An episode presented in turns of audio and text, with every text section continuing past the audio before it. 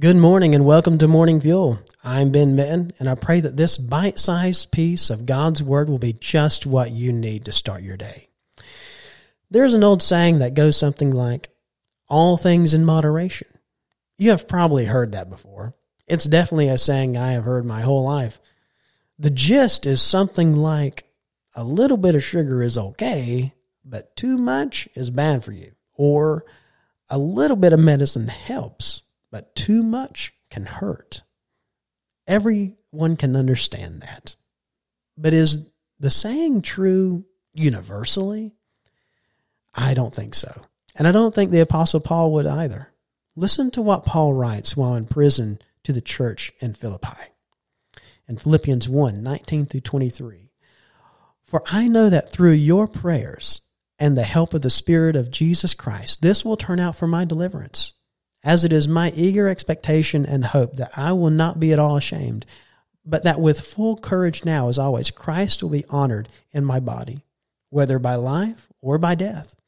For to me, to live is Christ, and to die is gain.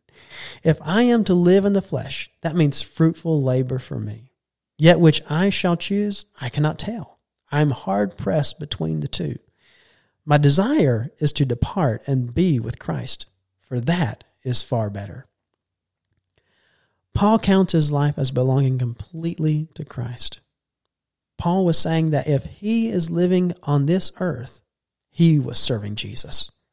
His thought life was completely wrapped up in Christ. His work was a service to Christ. His relationships were rooted in Christ.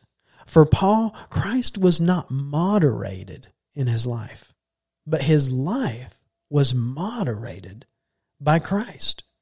So this passage in Philippians serves as an encouragement to us to subject every area of our lives to Jesus.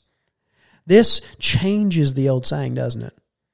We should say everything in moderation except Jesus. I want to encourage you this morning to open every door of your life to Jesus. For some of you, it means stepping out of faith at your workplace and representing Jesus by the way you work and the way that you talk with your coworkers. Maybe God wants to use you to change the culture of your workplace.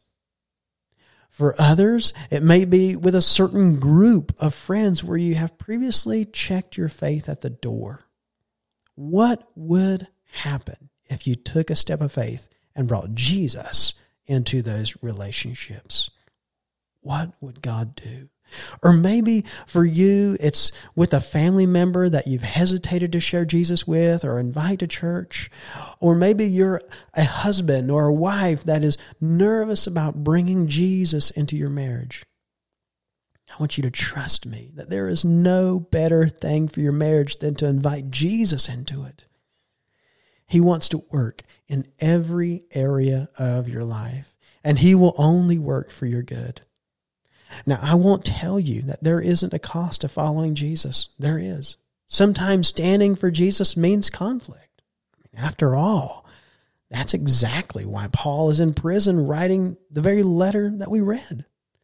But what I can tell you, and what Paul would tell you, is that Jesus is worth it all.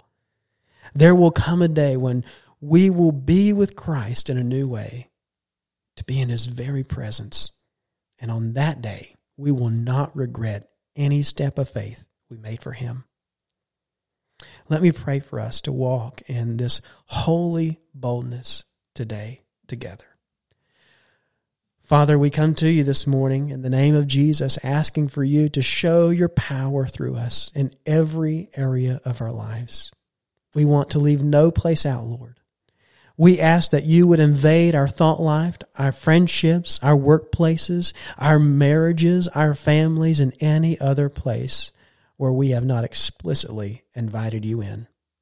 Father, help us to have the attitude of Paul and live our lives completely for you and your service. We pray now for any place in our lives that you have not yet touched, that today would be the day where breakthrough happens and you are glorified. Use us as your ambassadors today. Grant us this boldness We pray in Jesus' name. Amen.